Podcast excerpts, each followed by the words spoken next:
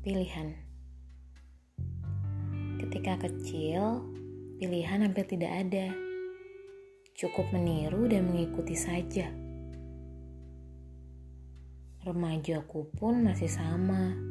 Pilihan disediakan tetap maya.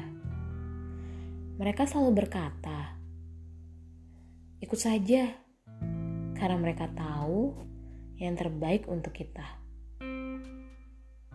Anehnya, mulai dewasa, pilihan yang menghampiri kita tanpa ampun malah berani mengoyak pikiran hingga hati, mendesak tanpa henti,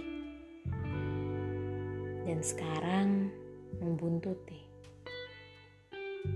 Kenapa jadi begini? Apa bisa nanti? Bagaimana jika disudahi? Segala tanya bermunculan di hati. Pilih jawaban dari nurani. Jangan terlalu mengandalkan hati, karena itu belum pasti.